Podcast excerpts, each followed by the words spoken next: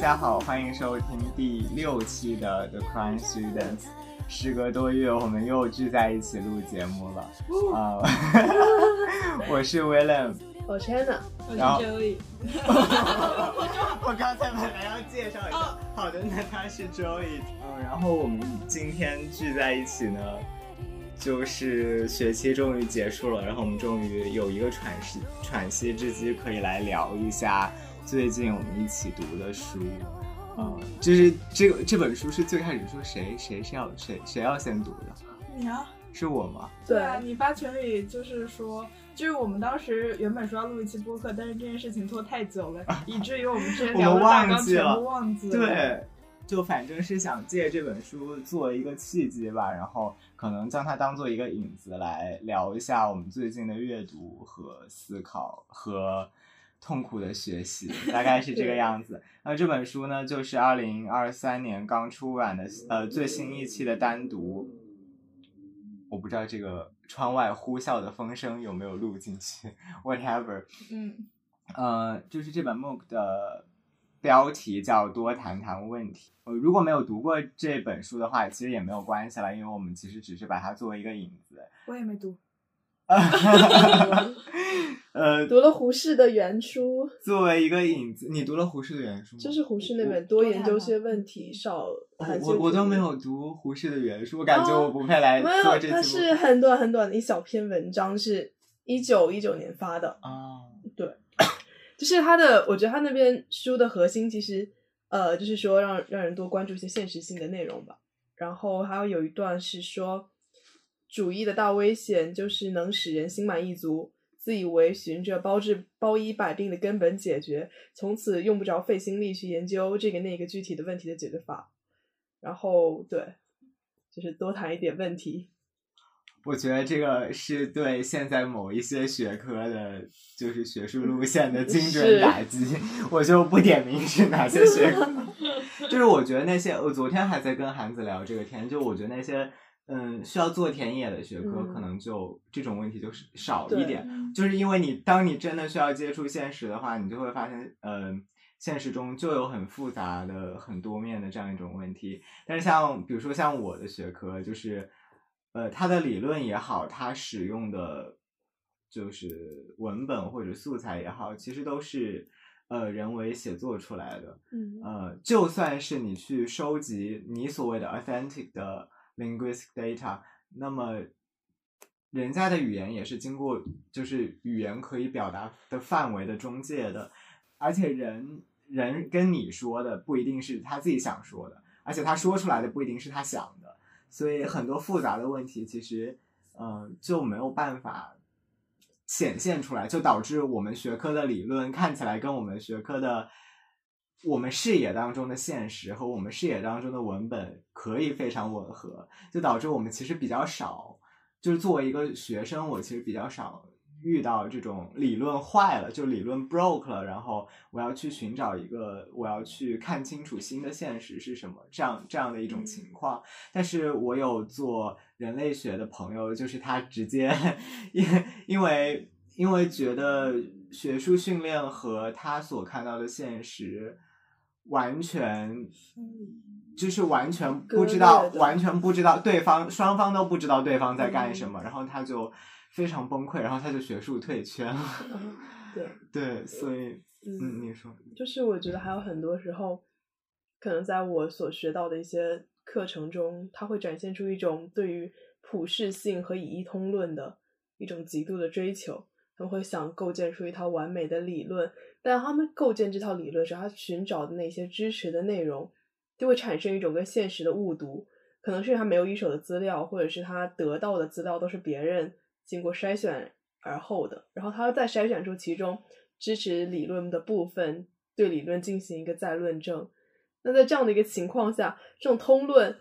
呃，可能说会忽视那个，他没有包治百病，但是他产生了一种我觉得是立场先于分析的结果。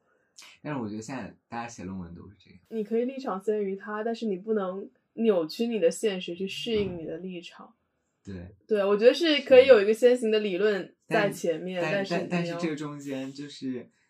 嗯，怎样算扭曲？我觉得这个现实就是你在现实操作层面上，其实这个界限非常模糊。什么是选择性的使用了材料？然后，因为因为你在写一篇论文的过程中，你肯定要选择性的使用材料，你不可能把你就是所有的东西全部塞进去。那么接下来就是看你怎么选择了。当然，有些操作是 ethical 的，有些操作是不 ethical。然后这就显得非常的灰色地带了。对，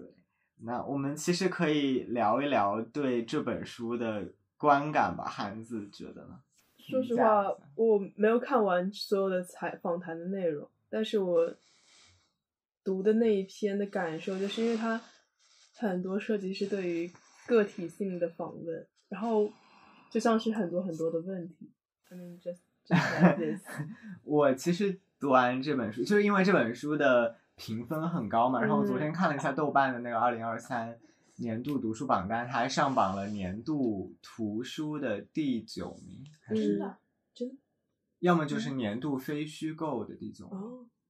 我昨天还截图发群里了。对，但是我没看见，没注意。然后，然后它的评分就是豆瓣评分八点七嘛，就是一个很高的分数。但我其实觉得它是没有那么二零。二零年五月的那一期给我的震撼那么大，就是那一期争夺记忆。对，我觉得那一期，但那一期其实主要是吴奇的序言写的比较好。其实每一次 在我 小声说，每一次单独出新的 MOOC，我都觉得说，呃，是吴奇的序言写的比较好就好。他他的序言写的不太好，就会比较垮，是这样子的。然后，嗯。我觉得说，在这本单独三十三多谈谈问题的序言的最后，呃，就是吴奇写说，今天的我们正身处这样一种长久的集体性的哀痛之中，不同于那些即刻变脸的欢庆。我们认为，作为一个拥有记忆和情感的人，应该在这样的哀痛中停留更长时间。我是觉得说，他写。这段话的时候，他视野中的社会现实，以及这段文字对应的当时的真实的社会现实，以及我们今天读到这段话的时候的我们，我们脑海中勾勒出来的我们看到的现实和此刻正对应着的、正发生着的现实之间的对照，包括我们看到的所谓的集体性和他看到的集体性。之间的这样一种区分，我觉得是非常 讽刺的，就是差差距也非常大。嗯，我不知道当他在写说今天的我们，就是在使用这样一个集合，就是集合名词的时候，就是这个我们到底 refer to 谁？呃，但是在我看来，这这篇序言可能是在零三年、二二三年初写的，或怎样。但是在我看来，其实，嗯，大家一直都没有处于 长久的集体性的哀痛之中，可能可能会有一段时间，但是不是特别长久。就在我看来，大家遗忘的一直都很快。我觉得他们只是把我们限制在了部分知识分子中间，对对，这对这使得这使得只有在不断的回顾和反思的人才会陷入一种长期性的哀痛，但是。如果讨论一些人，他们并没有有这种意识去回顾和反思，或者他并不在意回顾和反思这个本身，那显然就他们就被排除在了我们之外了。对，我觉得他这个这个我们显然不指的不是所有 literate 的中国人，呃，然后我觉得他指向了一个很明确的，你你叫他读者群，叫他一个 target 也好，但是我觉得这样写。就是这不是我会期待的一种写法。OK，嗯，然后我我们可以再来讲一下这个，我我我我就我就跟着目录讲一下对每一篇的感受吧。你对第一篇有什么感？这个第一篇其实应该是许知远的那期十三幺对钟书和的访谈的一个 transcript。嗯，就其实我对第一篇印象不是很深，但是。呃，但是我看了那个，当时我看十三幺的时候，觉得那期还挺感动。就是可能一方面是因为我没有看过很多钟书和的书，然后就 personally 我对梁启超的个人感官也因为不是特别好，因为在读民国北洋是研究系的那前几期政党斗争的时候，就当时民国时候有一个记者就说，中国政治的混乱应该首当其冲该归结于呃两个人，一个是梁启超，一个是汤化龙。然后，所以我对于梁启超的认知更多处在一个政治性斗争的一个旗手，或者是这样一个主导者状况。然后，他之于社会未必是一个应当被视之为理想主义的形象。对，所以就会使得我在他，比如他谈论梁启超做新明智，当然也可能因为我对梁启超的个人了解并不如对于汤化龙的更多。所以，我对于梁启超的负面情绪会影响到 我去看他的分析。哦，对。那第二篇是对戴锦华的访谈。哦，我想补一下前面那个。哦，你说。对，但是呃，我觉得看的时候是第一篇的时候，他们的讨论是想通过回望和分析，或者是去之前找一些既有的经验和体验，然后去处理跟现实社会的关系。对我只我认同这一个想法，我可能只是说，我觉得他们找的对象不一定是个合适的对象。哦，对，嗯，那第二篇是对戴景华的访谈，然后这一篇的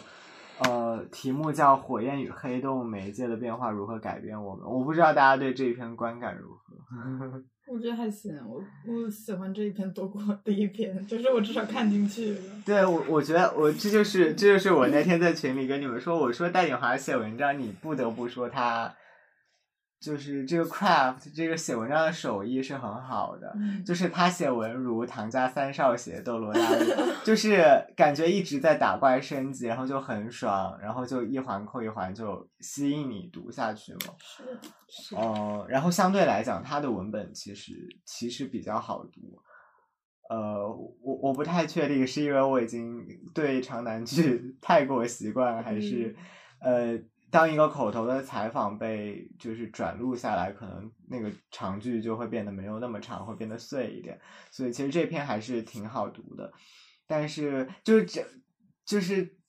当这篇文章出现在一个二零二三年的一个 MOOC 里面，我还是会觉得有一点吃惊，因为他讲的问题其实，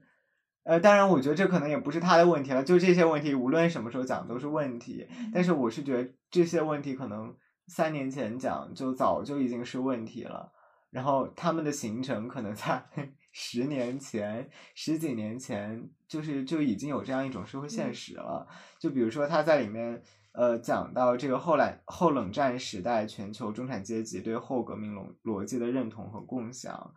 呃造就了某种流行文化的主流性和保守化趋向。我觉得这个就是。过去的二十年或者三十年一直在发生的事情，呃，然后比如说，比如说他对这个社会批判，就是延续了二十世纪文化传统或遗产的社会批判这个概念的质疑，就是他质疑说，嗯，社会批判这个事情，或者说他作为一个 academic institution，他在今天是否是，他在今天依旧是可能的，但是是否是必要的，就是。我们还需要揭露这种社会现实吗？还是说大家其实大家就是更加 prefer 说我们我们知道社会现实，我们不要揭露它。就他就讲说，世界上的多数人事实上清楚自己所所置身的幻象系统，试图遮没的现实，看似深陷幻象世界的表象，或许是某种选择的结果，或自我说服呃或自我说服的结果。并非不知，却宁可不知；或知确认本身，只为着呃，只因为痛苦或沉重的增量，因为无从改变，别无选择。我觉得这也是非常，就是这不是今天才发生的社会现实，对，这已经发生很久了。就包括他讲的个人主义绝境，我可能已经在至少三篇访谈里面看到过他对这个概念的介绍和二他的 argument。嗯，那可能是因为你看他比较多。对，我也觉得我看他比较多，但就是可以说到我之前，呃，呃，之前在端上应该是看到一篇对于他的批判，就是我觉得也不能算批判吧，其实就是一种反思。我觉得这里面也讲的很好，就是特别是我觉得他在对电影做做做反思的时候。我之前跟韩子讲的，我们讲的原句是什么？就是在在可以发生的领域采取最积极的态度，在不能、哦，对，就是在可以被讨论的安全区域内采取最激进的态度，但是在敏感最为敏感的危险区域内采取最保守的自我保护。对，我觉得我很多时候你去仔细看他的发言，你就会看出来这样这样一种、嗯这样一种意识形态吧，就是他的他意识形态其实一直非常明显，再加上她又是唯一能够在观察者网上发言的女性女性主义学者，对吧？然后我之前对端这端这篇文章被我找到了，就是这个作者应该叫侯其江吧，他就写说，呃，在这样的一种情况下，新自由主义之恶作为一种可以被批评的恶被滥用了。这种嗯滥用不但让新自由主义成为其他不可以被批评和言说之恶的替罪羊，也把中国具体现实语境的问题简化、窄化成了外部的、全球化的或其他遥远的问题。为了能够让这样的转移注意力的游戏完成，所有对中国社会矛盾根源的分析就必须浮于浅表，就必须支离破碎，用辞藻和语言风格来掩饰有失严谨的学术要求。然而，这些策略性描述依然可以向我们揭示，为官方所允许存在且被观察者网所青睐的限定款女性主义学者的稻草人究竟在为怎样的理念站台。嗯，对，我觉得确实，我觉得不仅是他，很多中国的今天的左派，所谓国家主义左派、皇家马克思主义者，就是在他们眼里唯一的恶，就是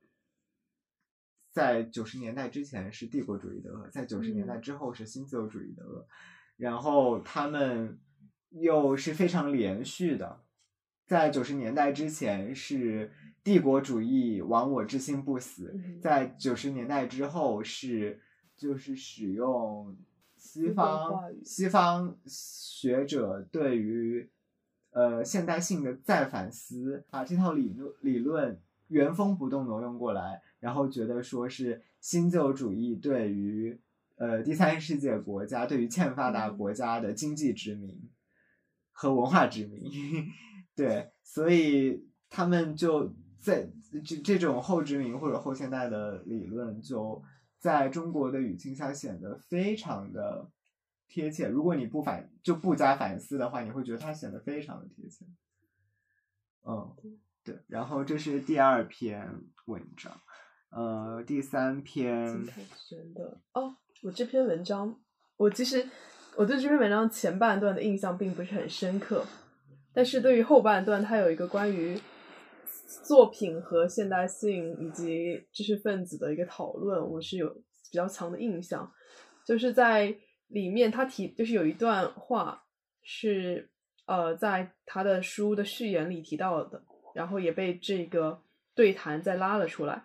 他是那段话是最好的小说似乎只能出现在各个国家由前现代向现代转化的过程中，而到了从现代向后现代转化的时期，小说便失去了它固有的特质。呃，我觉得这段话非常的有意思。就一方面，他给出的分析可能很多会关注在东欧文学，就尤其是或者是十九世纪文学中的一个一个分析。但是我就想到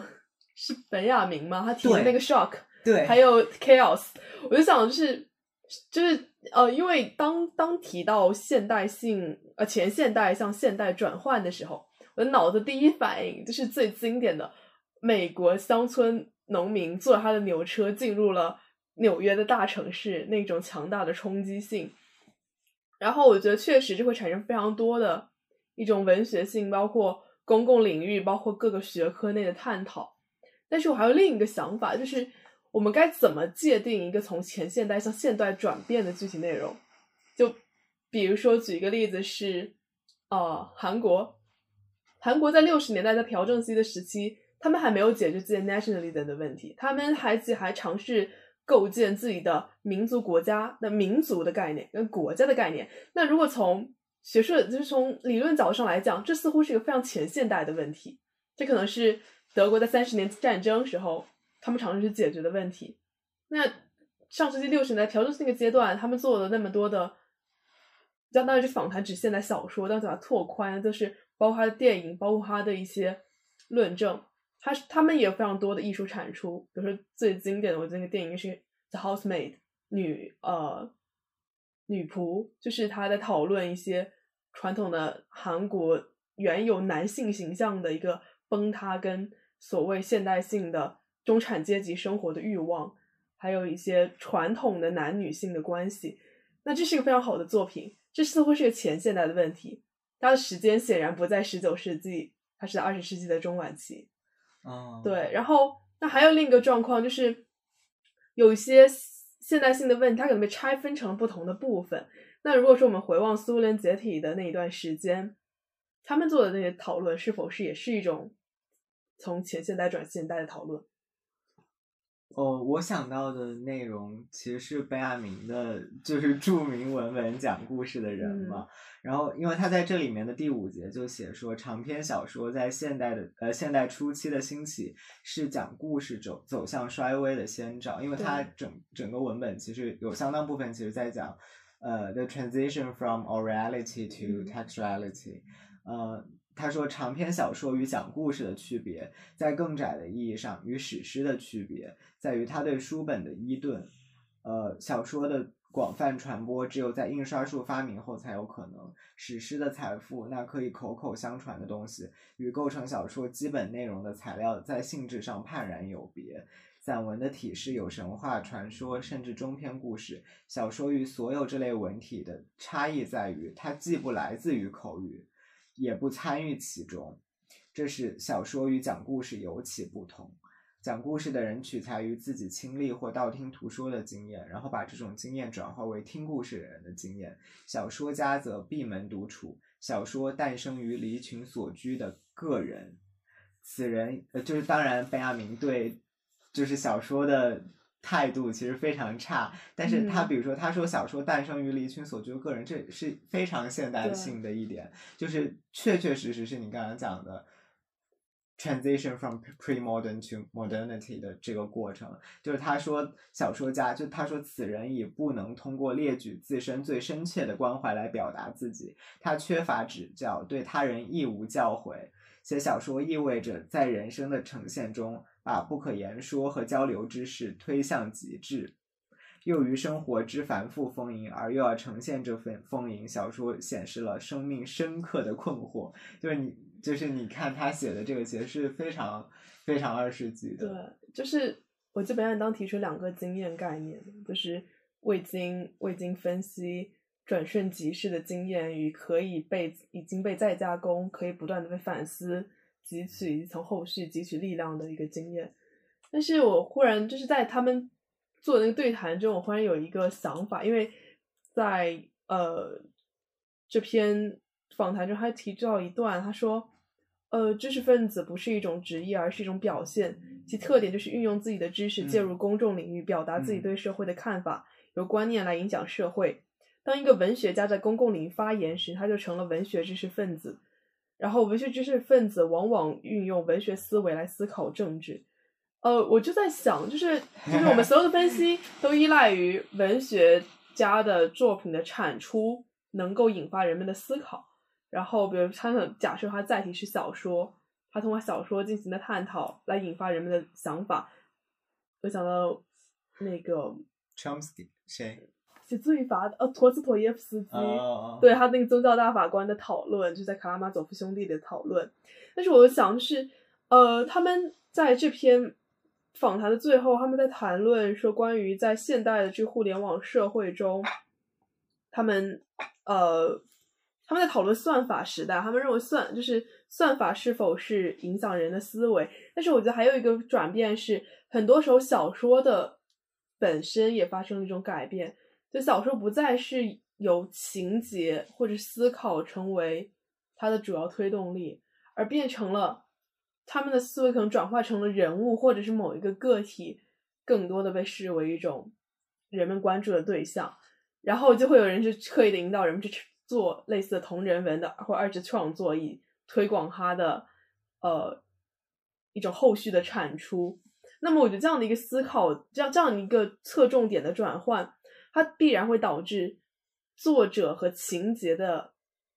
就削弱和甚至是消亡。那当作者被消亡的时候，作者的想法该如何影响到人们？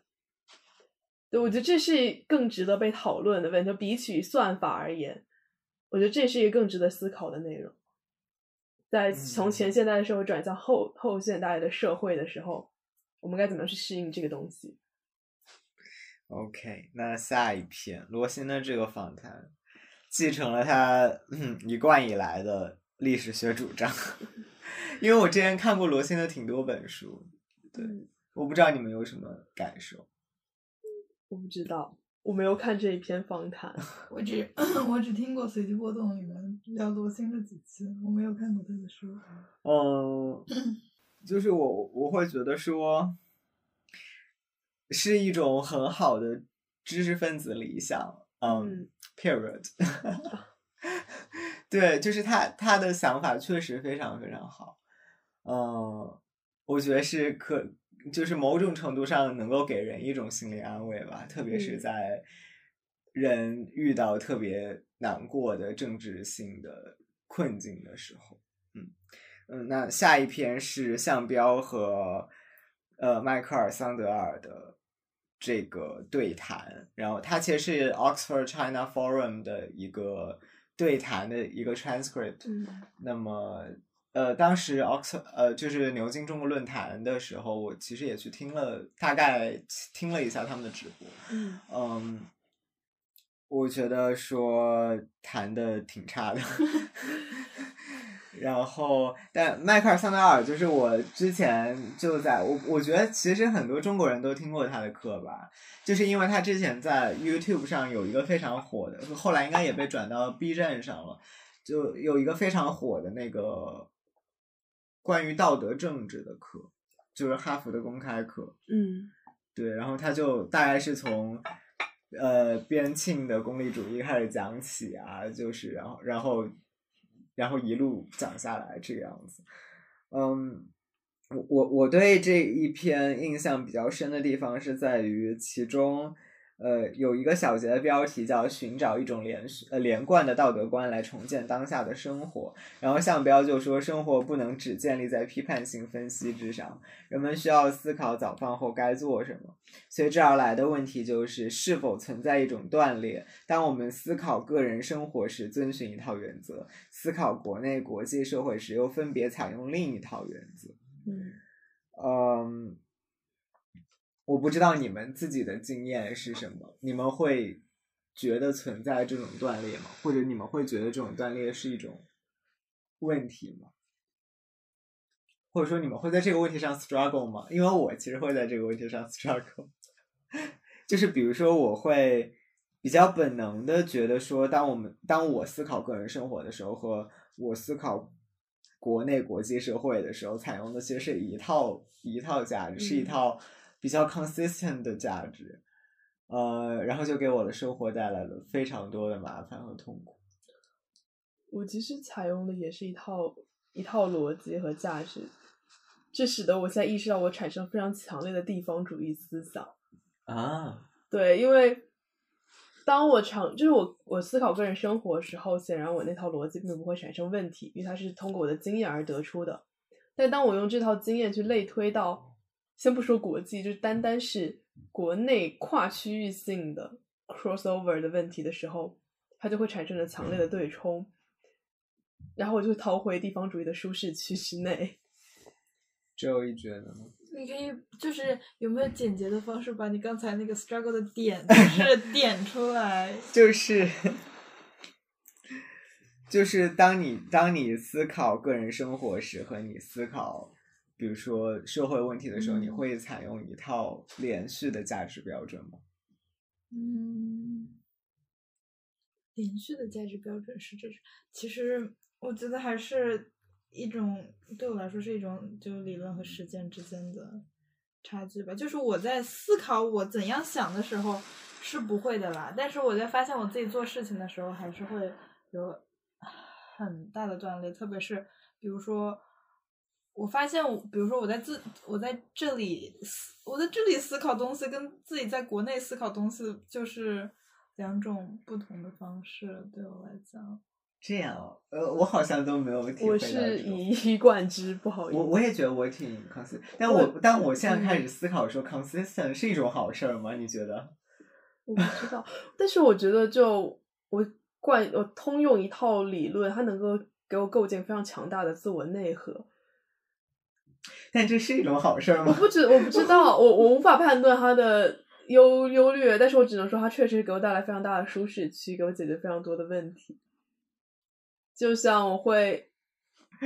逃，会习惯性的逃离。周一轩呢？我没有办法，就是连接到这个问题，就是你能举个例子吗？就什么是用用一套方法去思考这个东西？呃，嗯，我不知道举这个例子合不合适啊。就比如说嗯你，如果你对呃国际事务抱有一种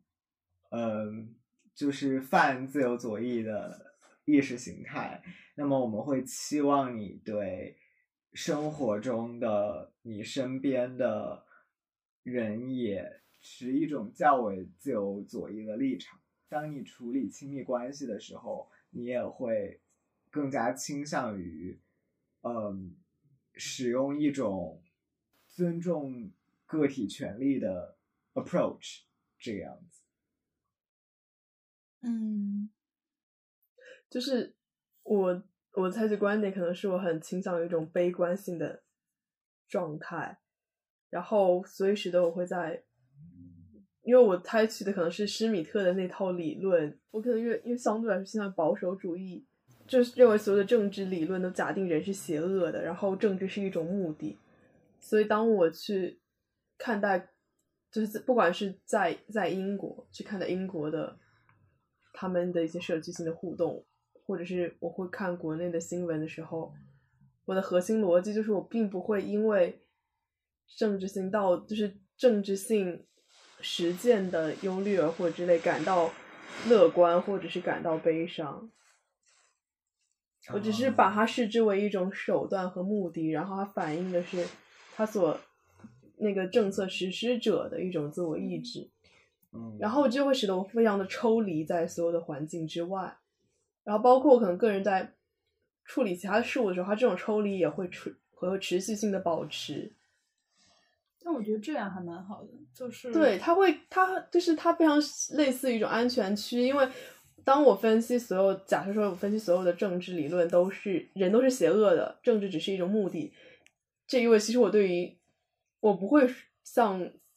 自由主义者或是其他人一样，他们积极去投入，因为以期政治做出改变，嗯。我可能没有这么这么大的一种做一些事情的欲望，嗯。但是我能保证我的精神健康。我觉得精神健康也很重要，但我是觉得说像标题的这个问题，嗯，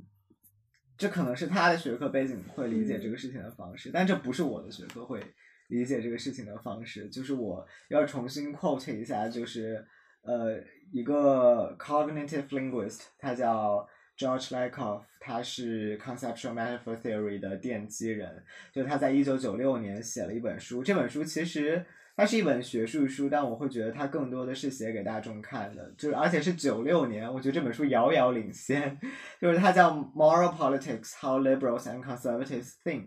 然后这本书呢，它就提出了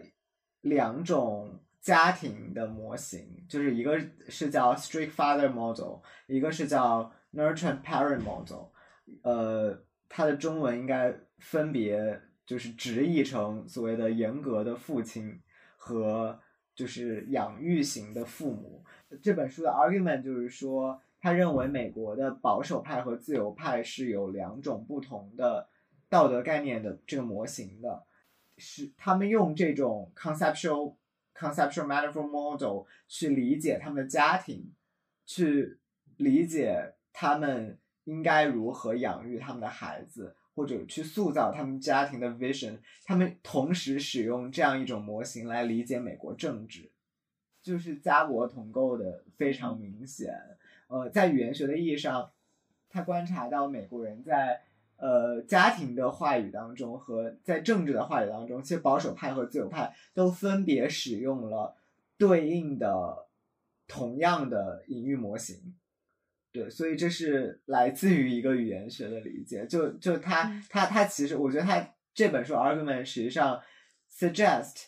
项标的这个问题，对项标的问题的这个回答是不不存在这样一种断裂。当我们思考个人生活时和思考国内国际问题时，采用的是同一套原则。在隐喻研究的层面上来看，人们使用了同样的隐喻语言，而同样的隐喻语言就是暗示着。人们的就是神经的被激活的通路实际上是相似的，所以，所以，所以这是我对这个问题的回答。我觉得这个在我的个人状态上可能算是成立，因为我对于所有事情采采取是类似的冷漠。我在我在我在我在想，就是比如说说到一种左翼的思维方式，跟就是然后跟你自己生活的。连接的话，那是就我觉得左翼对我来说，它就是不同的可能性呀，它反而会让我去思考我应该怎么样去走我的下一步。你刚刚提到说，在亲密关系里面一种个人的自由，就太自就是就是，难道他提他还是给我们提供了一个框架吗？就就我们多大程度上是那种。所谓个人的自由，是多大程度上是跳出了原本的框架？嗯，即便是一种左翼的方式，你还是比如说，在那种一对一的关系里面，然后在一种有等级的关系里面，就是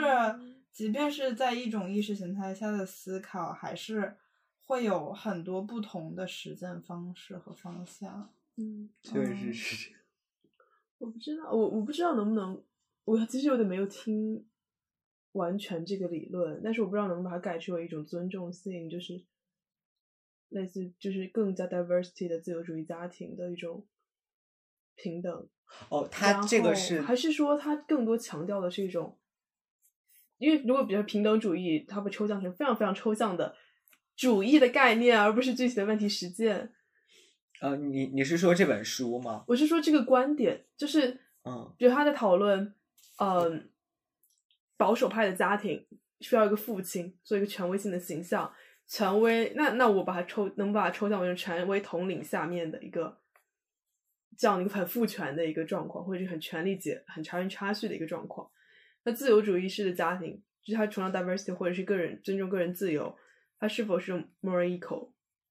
就是更加的平等的平等主义状况，他能做这种抽象吗？因为我如果说他抽象成这个状态，说影响到人的思考，我觉得是可以的。但是如果说没有抽象成这么单一的一种逻辑结构的话，就是他的他他的在这本书里抽象是，他提出，比如说 nurture parent model，它指的是每个家庭成员都相互关心，然后被其他家庭成员共同关心，各方坦诚沟通。每个家庭成员都追求自己的幸福愿景的家庭，然后，然然后，然然后他的道德观是说，道德的基础是尊重、理解、帮助他人，谋求自己和他人的幸福。然后主呃，他认为什么是恶的呢？他认为，比如说自私和反社会行为是恶的。然后他认他对嗯。正义的理解是，世界上并非没有正义，但具有但距离理想的正义还很远。所以，比如说，很多人的辛勤工作和奉献没有得到适当的回报，所以我们必须努力改善每个人的状况。他对儿童发展的理解是，儿童道德的培养主要是通过好人和好的父母的互动。和观察来完成的，然后在有一些情况下，惩罚是必要，但也有可能是适得其反的。那在适得其反的时候，就会导致儿童采取更加暴力或者更加反社会的方式。呃，然后比如说他会认为，虽然孩子一般来说应该服从父母，但但应该允许孩子质疑父母的决定，听取父母规则的理由等等。如他们觉得，如果是这样的话，孩子会发展的更好。然后他们认为，道德发展是一个终生的过程。就是所有人都是不完美的，就没有人会完美到不需要改进。那与此与这个 nurture parent model 相比，strict father model 就是围绕着父母如何通过严厉的爱教导孩子自立自律。然后他他的道德观是邪恶就在我们身边，不断的诱惑我们。因此，道德的基础是坚强的道德品质，它需要自立和自律。恶习是指那些破坏自律的恶习，比如说懒惰，比如说纵欲，比如说暴食。然后他对正义的理解是说，他的正义观是说，世界或许是一个难以生存的地方，但是它基本是正义的。人们通常会得到他们应该得到的东西。一个人生活中的困难是一个考验，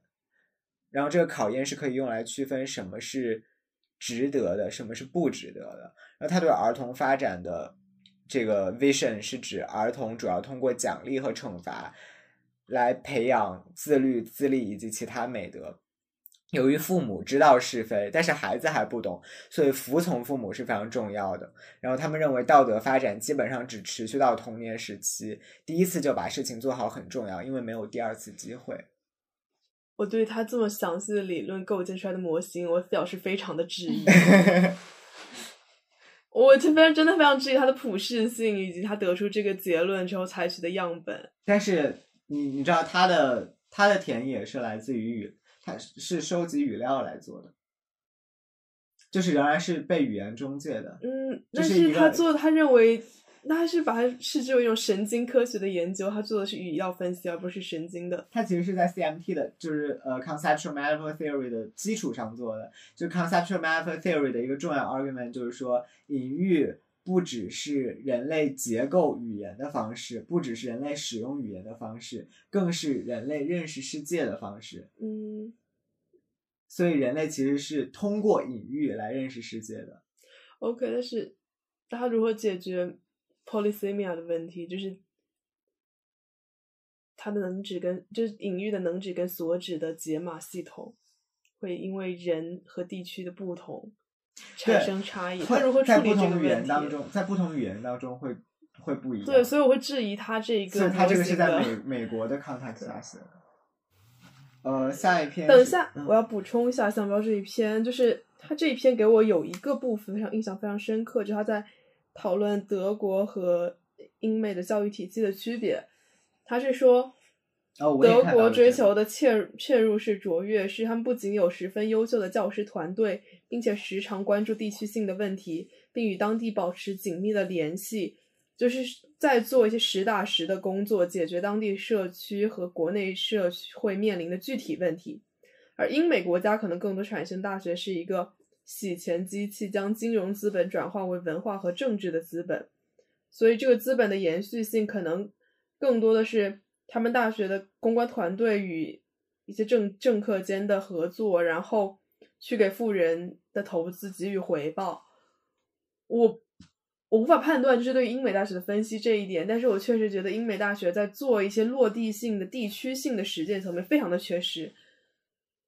就我的个人的体验是，英国大学不做事，或者说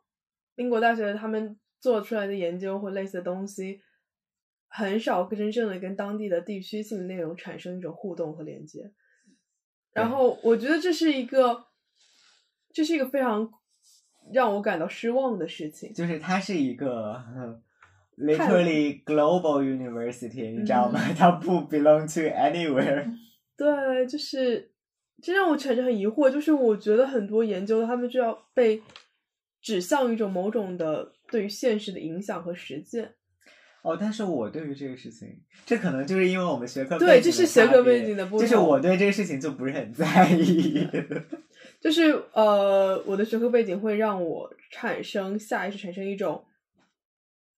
我做的这个研究是否能对后者产生一种启示，或者是至少在某种意义上能够做出一个新的回望解读，对我自身或对我的朋友们产生一种沟通中带来一种一种想法的交互。我觉得包括我们就是一直被教导训练说，你一定要做研究，就是要反馈社群的，嗯，就是啊，你们会收到这种？对，对，就是我们有一门就是叫什么，就是研究方法的课是程吧，就是是嗯嗯，他会请请人来分享他们的就是研究经历之类的，然后他们就几乎每一个人，我不知道是不是因为他们受到训练，或者说出于自己偏好的原因吧，就是多多少少都有提到过说，嗯，我在这个我怎么样去做我的志愿工作，或者说嗯。我的、我的调查是在哪里完成的，然后我怎么样去跟这些人建立联系，然后并且我希望我的研究是能够带给社群一些帮助，就比如说让大家看见他们，或者说更好的去了解他们，嗯。我这可能是一方面是做田野，你必须要在社群中嗯，生活和交互；哦。另一方面，做的是一些很当代的东对非常当代，而且就是你做出来的所有东西，你如何检验它的真实性，就是你要回归到田野的区域里去去回望它。然后它的可能很多时候展现的形式也不只是书面上的一种报告和内容，它也可以是运用一些装置在那个当地做出一种交互。对，所以我觉得这个确实是非常学科视角差异的内容。对，我觉得因可能因为我学没有那么 practical 吧，我不知道。嗯，我觉得可能是因为文学或之类的研究，他们非常他们的就是可能是因为他们我们的原始资料的不同，使得嗯我们会产生对这种差异性。对，好，好，那下一篇是吕植的这个访谈，然后它的题目叫“人应当有取舍，保护环境应当讲公平对，呃，就是我说实话，当时在读的这一篇的时候，可能因为我当时就是 China 中 Chinese Study 那门课程正好在讲环保问题”。，嗯，所以我的脑海里跳出的第一反应就是生态文明建设。不好意思，你刚刚是不是还讲到就是中产阶级？对，就是呃，这篇文章里其他对于一些环保问题的介绍，或者是一些分析，我印象不深。但是我觉得印象很深的是一个他在讨论当地人生活和一些利益取舍的内容。哦，就在中间有一段话是说，当我们说到利益，习惯上等同于获得什么资源、钱和报酬，而精神层方面被忽略了。在我们现行的资本主义体系下维缺乏这个维度。然后后面有一段又说，今天我们不只说生态人文明，也在说经济转型，但传统势力总是更加强势，因为它已经占有了生态位，不肯放弃。石油工业、煤炭工业依然主导着我们的能源体系，新能源占不到市场，在政策上占不到优势。那么，怎样才能做到全方位的转变？然后在这一部分，我就，呃，一方面是因为我当时课程中有一个讨论，就关于中国中产阶级的消费生活方式是怎么样助长了环境问题的恶化。然后，对我觉得是这个我觉得我之前跟你聊北京的时候，我就讲了这个问题，因为北京它是一个市生化非常明显的城市，就导致于说，比如说你早上起来想吃一个早饭，你是找不到那种街边的小摊有卖的的，可能有些地方有吧，但是大部分地方肯定就是没有，嗯。就是连便利店都要走很长一段路才能去找。对。呃，那所以在这种情况下，很多早上要上班的人就导致他就只能点外卖，嗯，对，然后那外卖产生的包装的这个垃圾以及。你需要人力去送，这是对巨大的人力资源的浪费。嗯如果你就是家门口就有个便利店，你直接买个包子不就走了吗？然后，但是你你就因为你你家门口没有，所以你就要找人，就是骑四公里车、五嗯公里车过来给你送一个包子，然后或者送一杯咖啡，以及这个车所消耗的能源也是也是很大的浪费我就是因为你跟你住是北京那个 CBD 那边是吗？有我关系，我我之前住的地方还挺多的，就是真的吗我真的这也是区域性的问题，就嗯是又是会中产阶级的问题。我当时在北京，我借住他人的家里，然后早上起来的时候，因为他家在三环内，嗯他们那一块就非常经典的 CBD 的核心区，就使得因为我们起得很早，周围商圈里的星巴克之类还没有开始营业，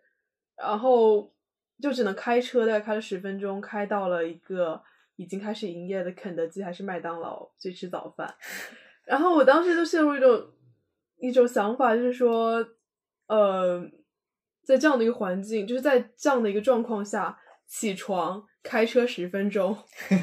这个然后吃吃早饭，这个事情让我产生非常荒诞的感觉。就是当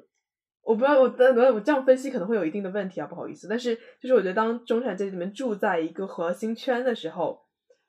当他们早起需要开始为去吃早饭的时候，这种中产阶级的生活方式对于环境的影响，确实是跟住在可能北京旁边城市村，你下楼你就有早餐店是完全不一样的对啊一个消耗。对啊，嗯。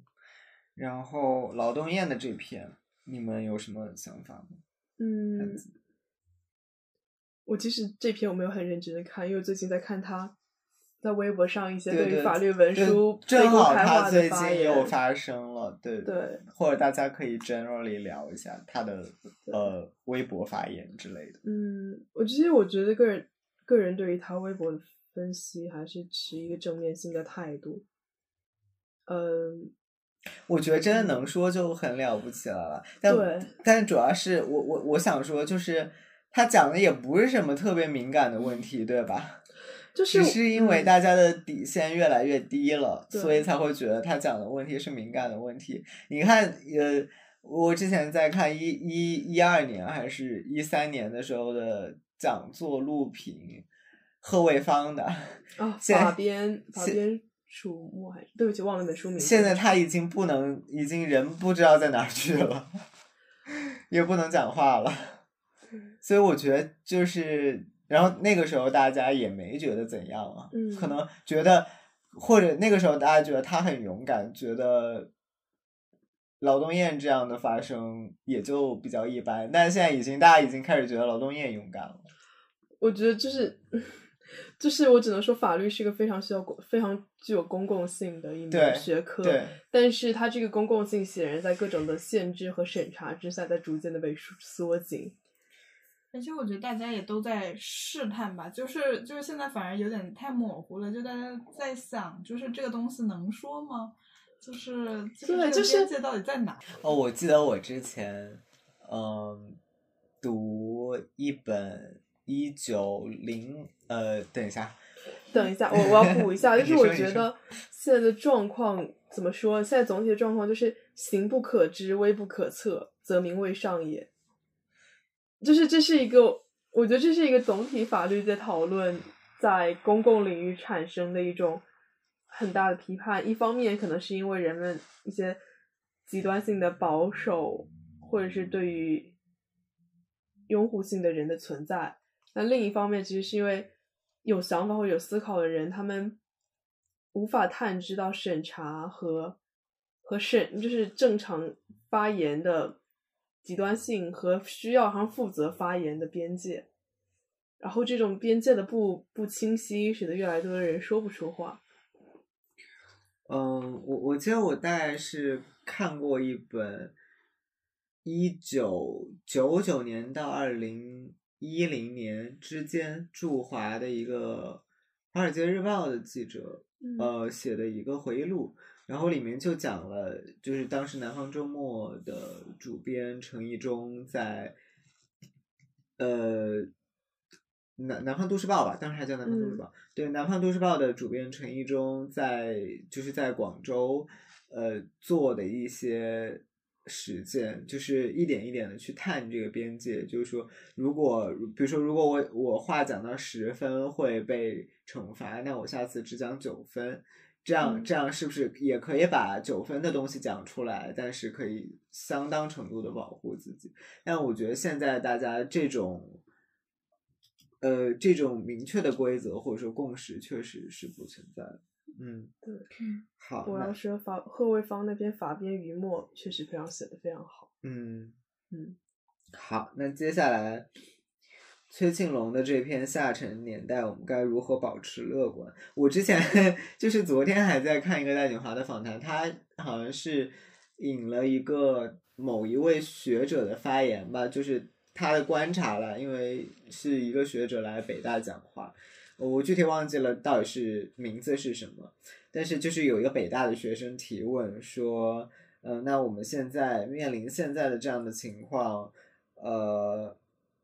我们所有人都很悲观，嗯就是大概怎么办？然后他的回答就是说，呃，我们我们现在应该保持乐观，因为现在悲观已经太晚了。嗯就是当事情没有那么糟的时候，如果你悲观，那你可能还挺有预见性的。但是现在悲观真的已经太晚了。但是这件事，这个话其实放到什么时候都挺适用的。嗯，嗯，而且你也不知道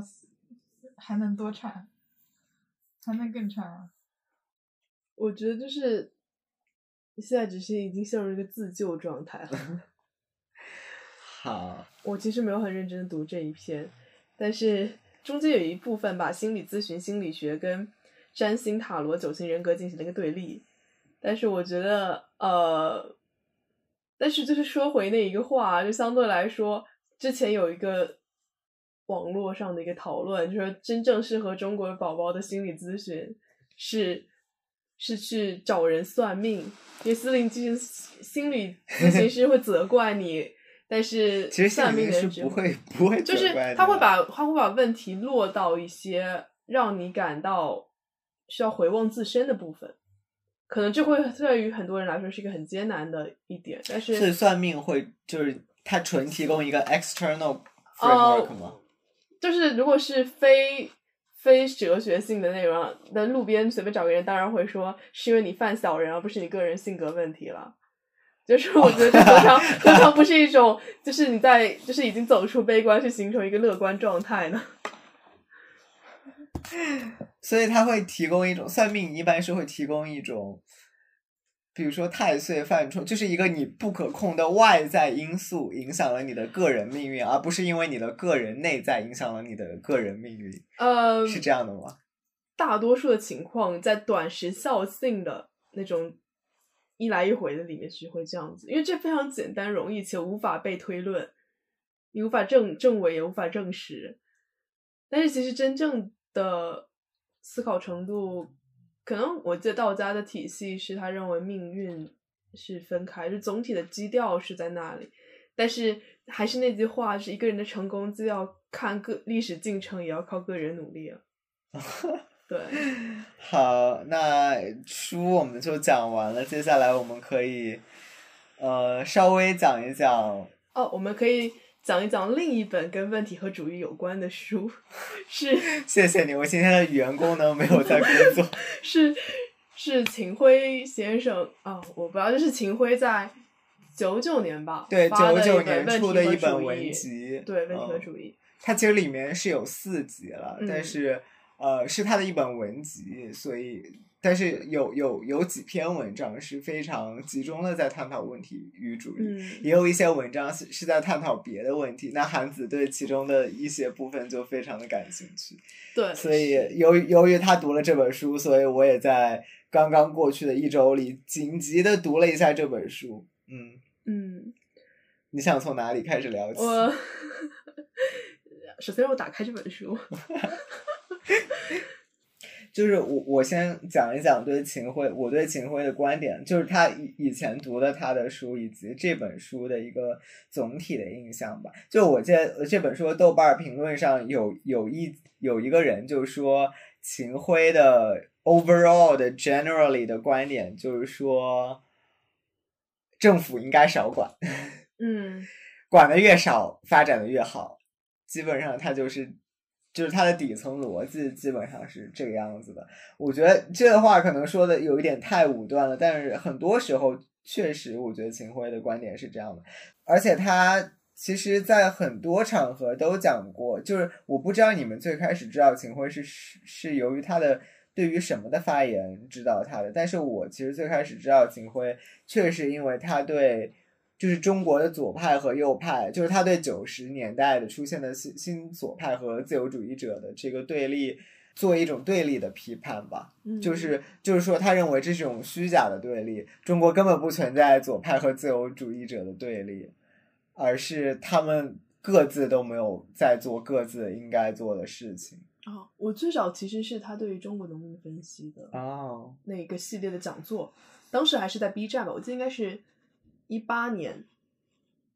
还是一七年的时候。那那个时候他能还在能能在对 B 站有对，就是他们有一位 UP 传了很多哦关于这样这方面的一个讨论，然后我当时完整的去看了他那一套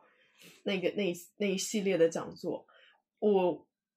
当时对他的观点是很认同的，但是后来在我自身的一些观察和实践中，我对他的一些观点产生了一种，我觉得需要被更新，嗯或者是我认为他的一些观点的普适，就是很绕回之前那一个。但是我觉得我为什么理论一定要有普适 性？不是，就是因为理论的普适，他的理论推崇的普适性让我产生了怀疑。哦，就是我认但是我其实觉得，我我其实觉得他对中国语境是非常敏感的，然后他可能只要是溢出中国语境的分析，有的时候就会变得偏离主题，或者说出现错位。但是我觉得他在整体上，我觉得我是赞同他对九十年代中国思想界，或者说。中国现当代政治思想史的分析的，就是我最开始读到他也是因为这个观点，然后我看到在这本书里这个观点又呃，他又重复的说了一遍，就是比如说所谓的他认为所谓的消极自由与积极自由之争，只有在当代西方才是有意义的真问题。比如说在，但是在林肯之前的美国南方，或者在古拉格群岛式的社会里，这样的争论是很很少有意义的。我记得他之前在好像是《共同的底线》那本书里面，其实也有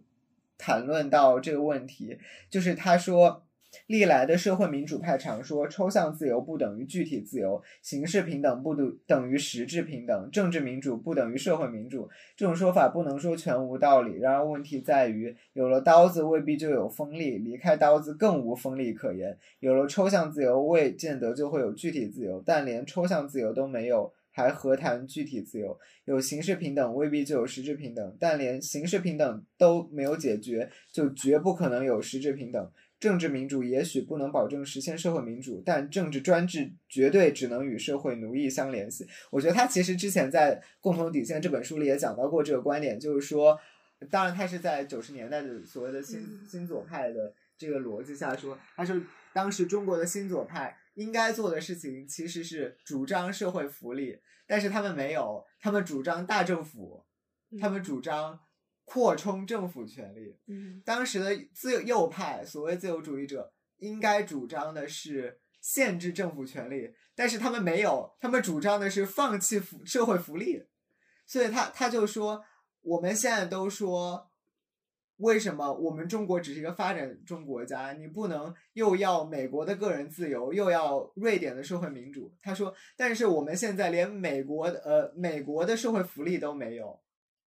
我们能不能首先先要美国的社会福利和瑞典的政治自由？然后他就说这，这二者其实上就是在中国的语境下实现一个整体的错位，就是中国的新左派和中国的自由主主义者者在九十年代都没有做他们真正应该做的事情，反而都双方都在作恶，而且有一种作恶的合谋。然后他认为这种对立其实是一种非常虚假的对立。我觉得他，嗯。他在这本书里也是，就是一直在讲这个观点。哦，嗯，我不好评论这一点，就 是因为我对于就是中国早期对于公民社会，就是市民社会论的一个理解，可能还停留在一种很抽象层面的，类似于强国家和强社会模式，类似于甘阳和。呃，郑正来他们讨论的一些社会国家之间良性互动说的一种，但是甘阳自己本身那个很什么？因为我之前对甘阳的呃印象最深的一句话就是说，他非常语重心长的写了一句告诫，他说中国的自由主义左翼必须坚持自由主义立场。啊，对对，就是可能还是在他就是良性互动建立在国家干预市民社会具有必要性，但是同时有合理限度的一个范围内吧。哦，对，但是，嗯，但是我觉得，就是因为他们后期讨论，我记得是有进行一个转，就是转移，就是从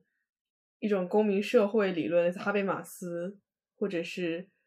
呃一些其他的，放弃了从市场经济发展来论证公民社会存在，而转去做公共讨论空间的分析，类似于。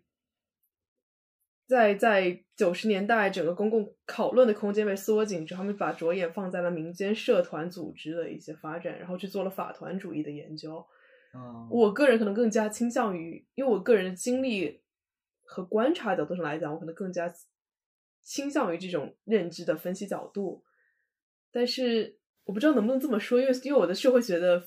训练其实有限，但是我觉得这一个类似于民间社团分析的状况，会跟秦桧做的一些小共同体和官府的讨论产生一种对冲。就是说，你觉得他跟秦桧用了一个逻辑，还是没有用？我觉得是他他这种讨论的部分被秦桧忽略了。嗯，那你更加 prefer 他的版本吗？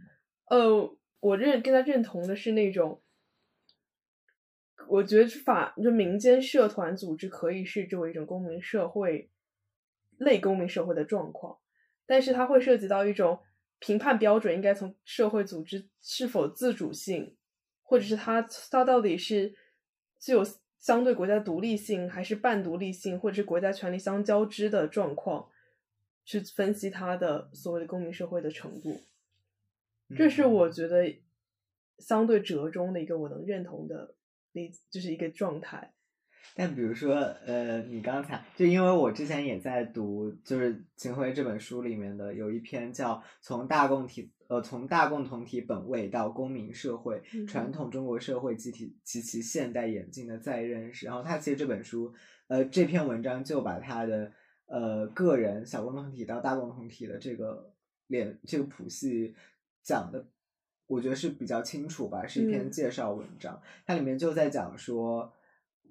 我觉得他其实在批判这种所谓类公民社会的，对，就是中国古代类公民社会的存在，前现代类公民社会的存在。然后他就说，呃，传统中国的小共同体性更弱，但这。并非因个性发达，而是因大共同体性亢进所致。它与法家或儒儒表法理的传统相连，形成一系列伪现代化现象。所以，就是这个东西，它到底是一个类公民社会，还是一个伪现代化现象？我觉得是就非常值得讨论的一点。嗯，秦晖在这篇文章里实际上是反对了两种认识范式。呃，因为在他看来，这两种范式都。遇到了所谓的理论危机，一种是所谓的租佃关系决定论，这其实是一种非常马克思主义史观的理论。这个理论就把传统的农村视作由土地租佃关系决定的地主和佃农对立的两极社会。那么，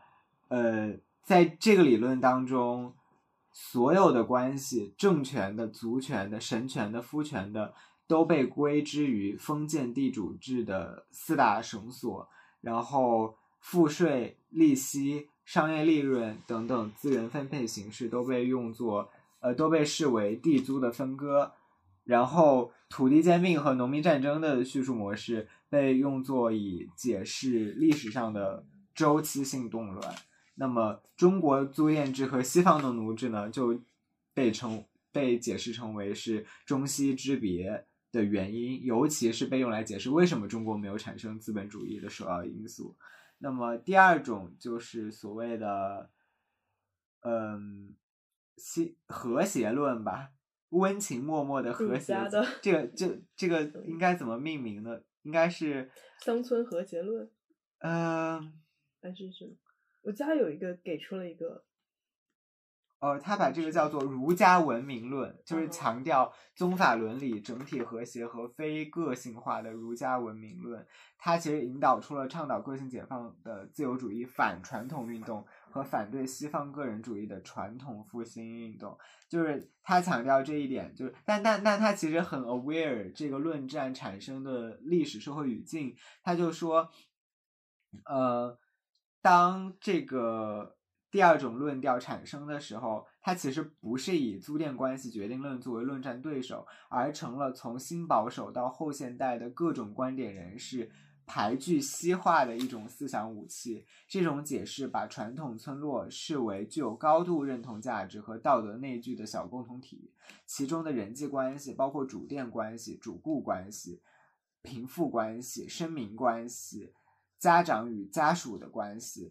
呃，都视作是具有温情脉脉的和谐性质。然后他说，此种温情纽带之下的小共同体是高度自治的，国家政权的力量只延伸到县一级，县以下的传统乡村只依靠习惯法与伦理来协调。国家很少干预。然后他认为是生权，就士绅的权利制衡着皇权，也就是国家权力的下身意向。然后就他从这个，他其实要反对这两种理论，然后他他就提出了一种个人到小共同体到大共同体的这样一种连续的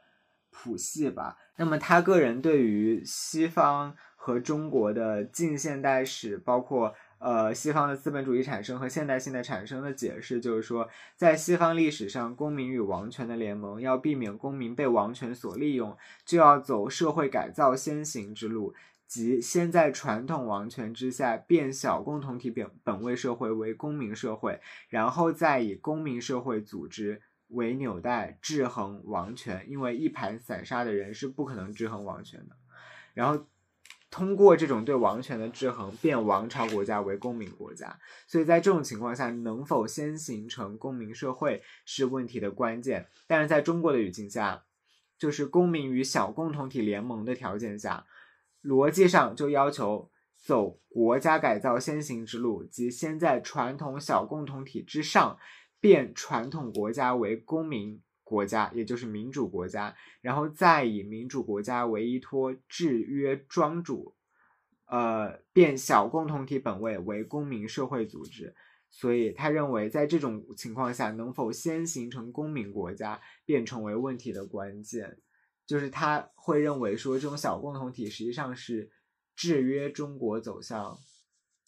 现代化的，或者说制约个人权利得到充分发展，个人自由得到。充分发展的这样一个 obstacle，所以他说他在这篇文章的最后说，显然儒家思想本身并不是现代化理论，但它作为一种共同体多元化学说，对于大共同体本位，尤其对于极端的大共同体一元化体制，确实是有解构作用。儒家思想更不是什么后现代的旧式理论，但它在中国的条件下也并非现代化之敌人。而在公民与小共同体联盟的条件下，出现现代公民意识与儒家传统的联盟也不是不可能的。就是让我想到之前其实有挺多，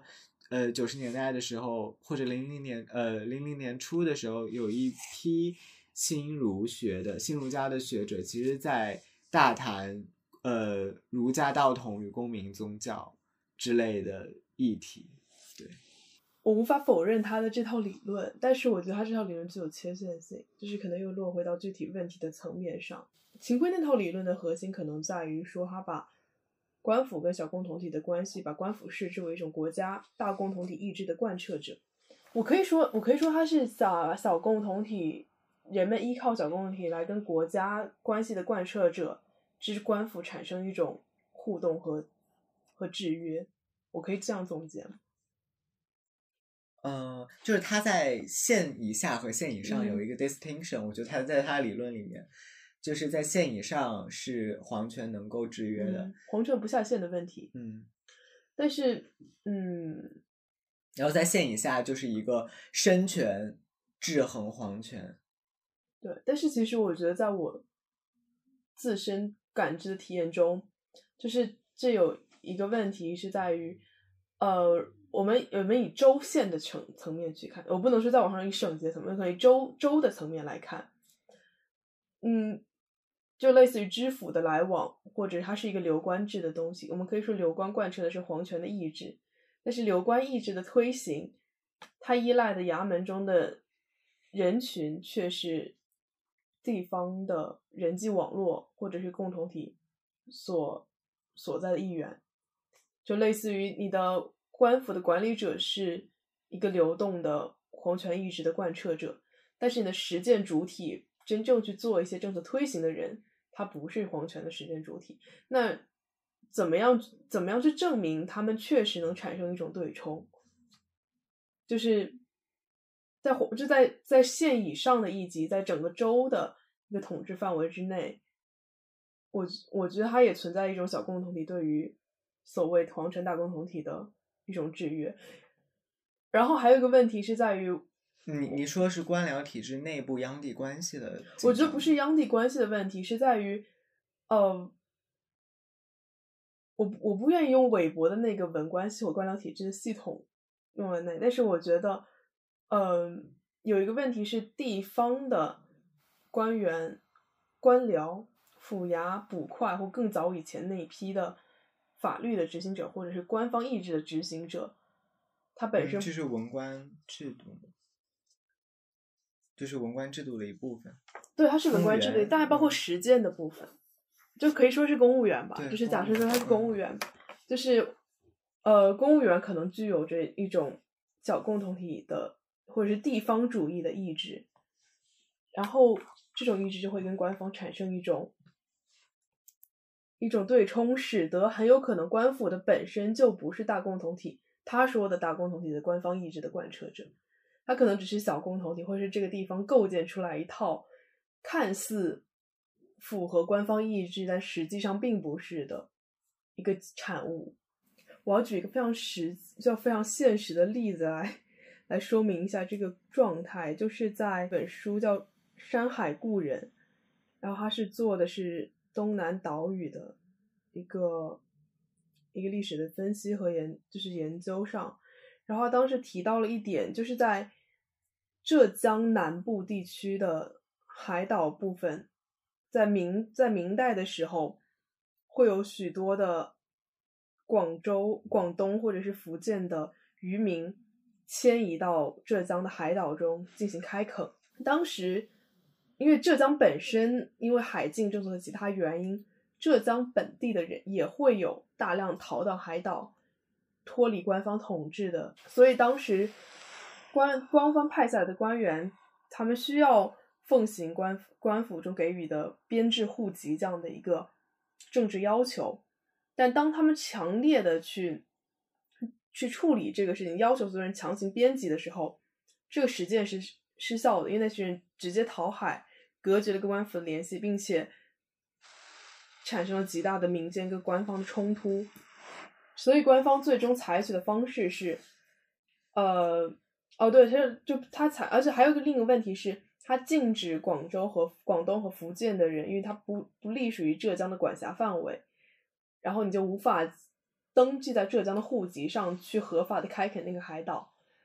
所以这就产生了一种另一种程度的冲突。然后官方为了解决这两个冲突，他们就把中央给予或者是更高省级给予的意志产生了一个扭曲，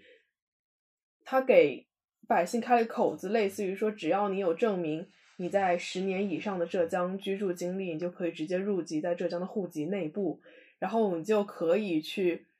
呃开垦这些海海岛和其他的东西，然后那是因为它是这样民间自证，所以只要你随便编一个族谱。证明你的上一代在这居住了十年，然后你就可以直接入籍。那在这样的一个意志下，我们套回那一套大小共同体理论，官方的意志作为一个大共同体意志的贯彻者，照理来说，它是需要个小共同体跟它进行一个对抗。但实际上，那个在在那个边那个海岛上的岛民是否要编辑这一点上，没有形成个所谓的乡绅的共同体。跟官方产生对抗，他们但他们依然产生了一种民间跟官方的对冲，然后迫使官方改变它的治理逻辑。然后在第二点上，官方本身贯是否贯彻皇权意志这一点也值得怀疑。皇权给的意志是你要编辑编编撰户籍，然后定下来每每个地方有多少户的人家，然后完成你的收税税收要求。但落到官方具体层面上，他只能说让民下辖的民众。给予一个类似于自证户籍的内容，做一个登记，但对于岛这岛上那批人的税收之类的没有提及。但显然以历史经验来看，他的税收也并不是并不是成功的。所以就这样的一个一种一种实践，会让我产生一种对于大小共同体人个体依靠小共同体对抗皇权意志的一个。一种质疑，所以你会觉得在小共同体内部也是有很多 tension。对，就是它首先，我觉得小共同体内部是，并不是有所谓的士绅领导的东西，可能也是跟区域有关。它假设说这是在一个东中部或者是西部的一个完全依赖于土地性的一种嗯，一种关系中他，逃无可逃，他他会有这样的一个一种关系，但是可能在沿海地区，它就会产生一种更大的流动性，所以它不不一定会有一个完整的乡绅的一个状况。还有第二种乡绅对于资源的控制能力没有那么强。对，而且还有第二种可能，就是在一些资源匮乏地区，它不一定能产生一个真正的乡绅式的存在。我觉得秦桧的理论就是有一点把乡绅和民间做了一个区分，就比如他当他讨论一些改开之后实践中，他认为乡村乡镇的企业家不一定能够真正反映民间意志的这一点。嗯但是有一个问题，可能是我觉得这个是建立在首先的乡村企业家，你你对于你有更高的权力地位，是因为你对于你的所在地的民众不具有一种强大的，就是它它是一个非互动的，它是一个企业家民众依附企业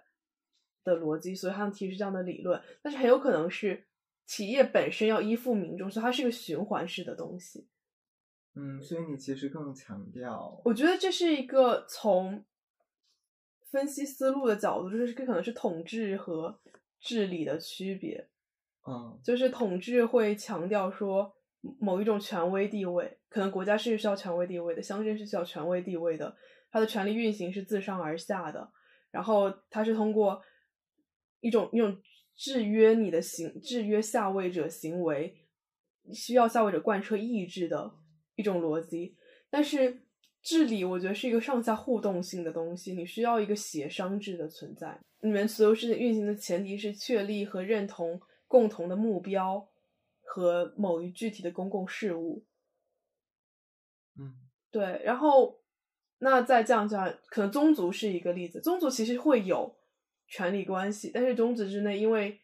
人人人数的众多，它也会需要有协商的过程。然后你最终过程的结果是需要这样讨论而得出的。那很有可能你的小共同体本身，你不是一个由乡绅领导的，而是一个由讨论和协商得出来的领导群体者构建出来的一个小共同体。那这个程度上，为什么不能被视之为一种类公民社会？嗯，那在公民权，比如说个人意志的层面上，它或者说还是说我们不能用就是现代意义上的现代性之后产生的 freedom 这个概念、人权概念去理解前现代的人。我对啊，我我觉得有一个问题是在于，可能在现代性的对于公民社会的一个探讨，它的核心观念是在于平等。社会契约，对，是社会契约，就是你的本质上所有人的平等主义是一个很很重要的基础。但是我觉得在类似于更早期一点的，比如说明清时期的东南沿海，他们构建出来的那一套商会或者类似的这种组织中，它显然会有权力架构，它显然平等主义不是这一些先行的一个一个情况，但是它会有出现为了维系这一个群体而相对的下分利益，然后使不同权力层级的人得到一定的满足，进而继续维系这一个，比如说商会或者是一个地方集体的一个存在。它的平等并不是它的基础，它在相对意义上使得各方达成了一种满意和共识，并且得到了一个相对性的相对的自由相对的自由。但这种自由，我我有想到之前北大做五四的学者在反思五四的时候，嗯就说个人自由这个事情在中国压根就没有没有存在过。就是说，我们五四的时候所倡导的自由，就是自由、民主、科学，嗯呃，那个自由也不是人权意义上的自由。嗯而是集体的自由、国家的自由。就它仍然不是把呃人的自由意志从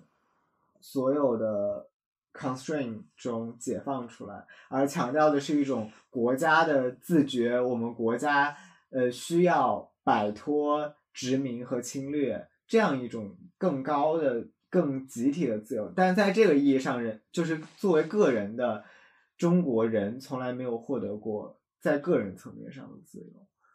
我觉得这个其实也是跟你说那个情况一脉相承的，就是可能在前现代，自由是存在的，在某种程度上，但是它在相当的程度上是以集体为单位存在的，就它存在于集体嗯中。嗯这样说回我对另一个质疑的点，就是关于集体性构建的，就是这种共同体构建的逻辑的不同。就当我们讨论一些很地方的小共同体的时候，它是一种直接性的体验，类似于血缘的，或者是或者是它是会能分到手的，类似比如说我构建了一个商会共同体，嗯，我们商会每年它有直接的利益甚至还有直接的利益连接，每年能拿到分红或者类似的东西。嗯，但是国家但国家层面，它是一种想象的东西。然后，所以，比如说，假设五四提出来说，我们需要一种国族性的自由，然后他们去批批判，呃，签的那个二十一条，他批判交通系曹鲁林那批所所推举出的一种看似让让就是丧失国权的一个东西的时候，国权这个概念跟人是没有直接联系的一个东西。嗯，它是建立在一种宣传或者是建立一种思想的想象层面的东西。就是你觉得小，你你是想说小共同体其实是一个可能更存在的东西，但是大共同体这个东西可能在前现代就没有那么明确。我不，我觉得他不是没有有，只是他觉得他无法直接的被借用这个概念来做一种权力性的分析。或者说，他其实，在前现代用的也并不是国族的概念，而是皇权的概念。嗯那皇权，我觉得大家可能就更好理解一点，就是所有人都知道那个是至高的权威，虽然可能它确实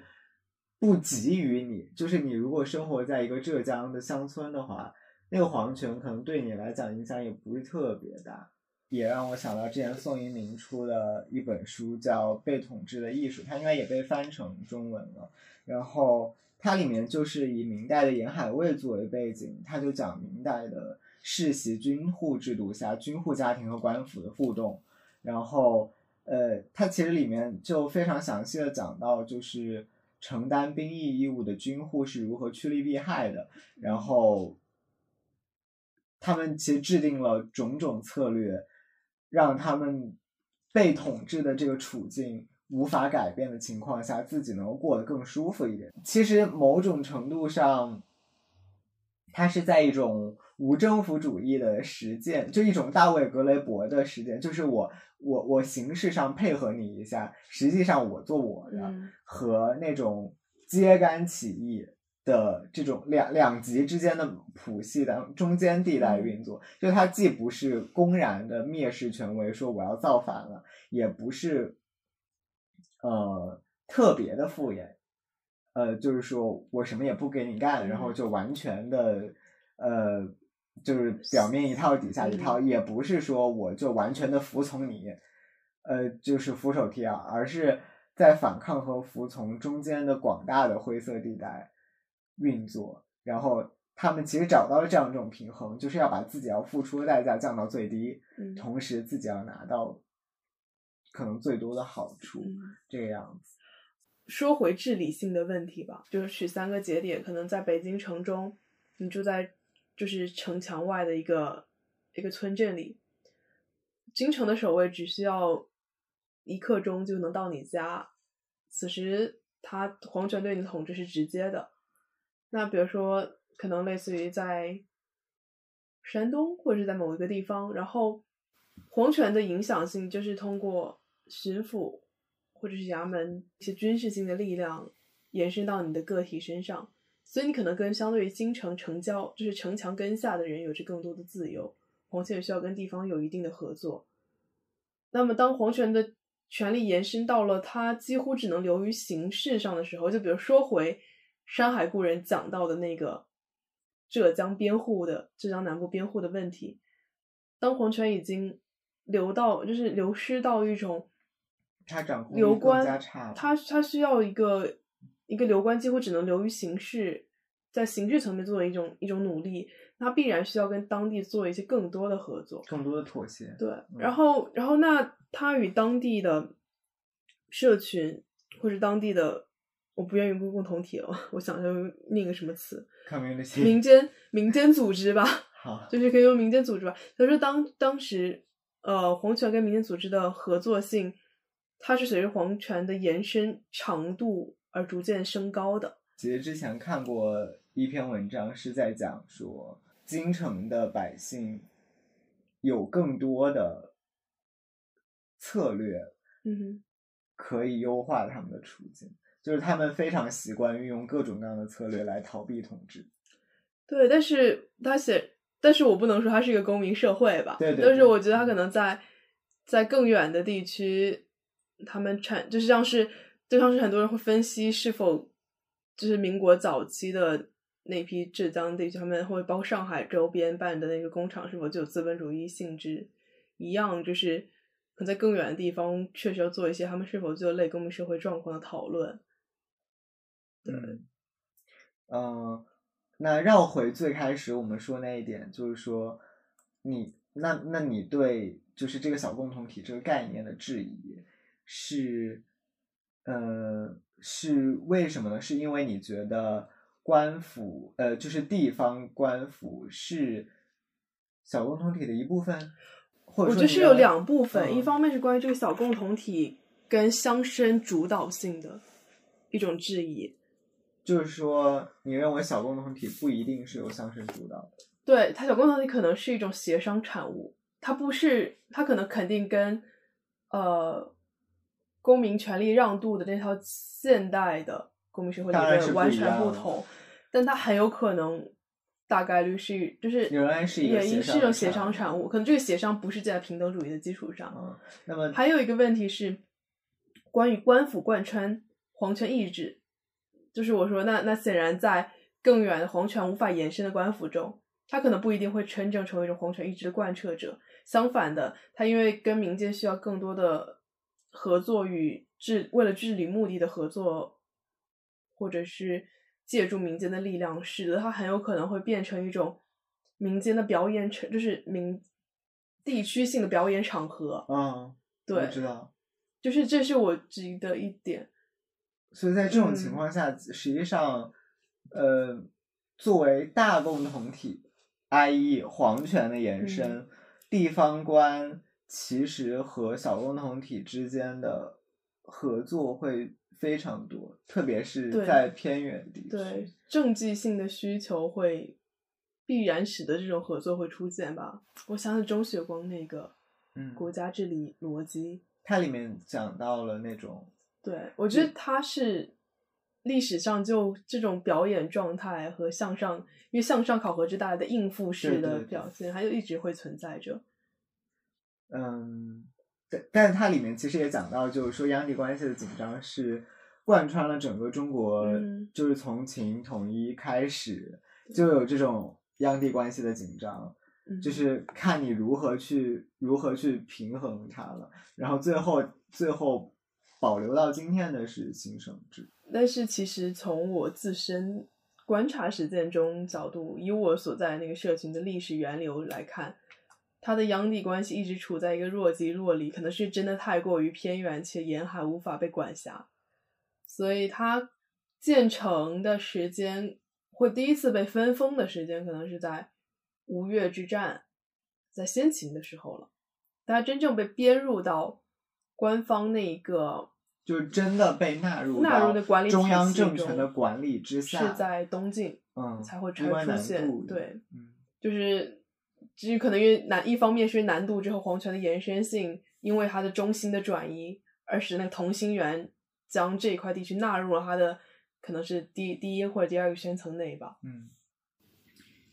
好，那你还有什么要说的？没有。呃，我想一下，我记得我我还有个东西要讲，但是我有点哦，我要给自己打一个，我要给自己打一个预警，就是呃，I mean，我对秦晖的一些一些反对，只是出于我自身观察中我在证伪这一点。但秦晖自己也写了，他在那个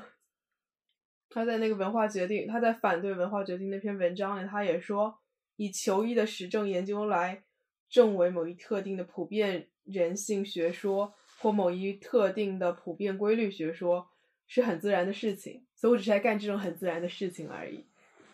然后就是要再说回更之前的内容，就关于问题和主义，可能是我一方面是学科的原因，一方面是我今年做了太多的 case study，所以使得我非常的注重性问题。然后我对于主义的态度也停留在一个你的框架我我接纳，但是你的你的细节将会被我所更改的一个一个状态。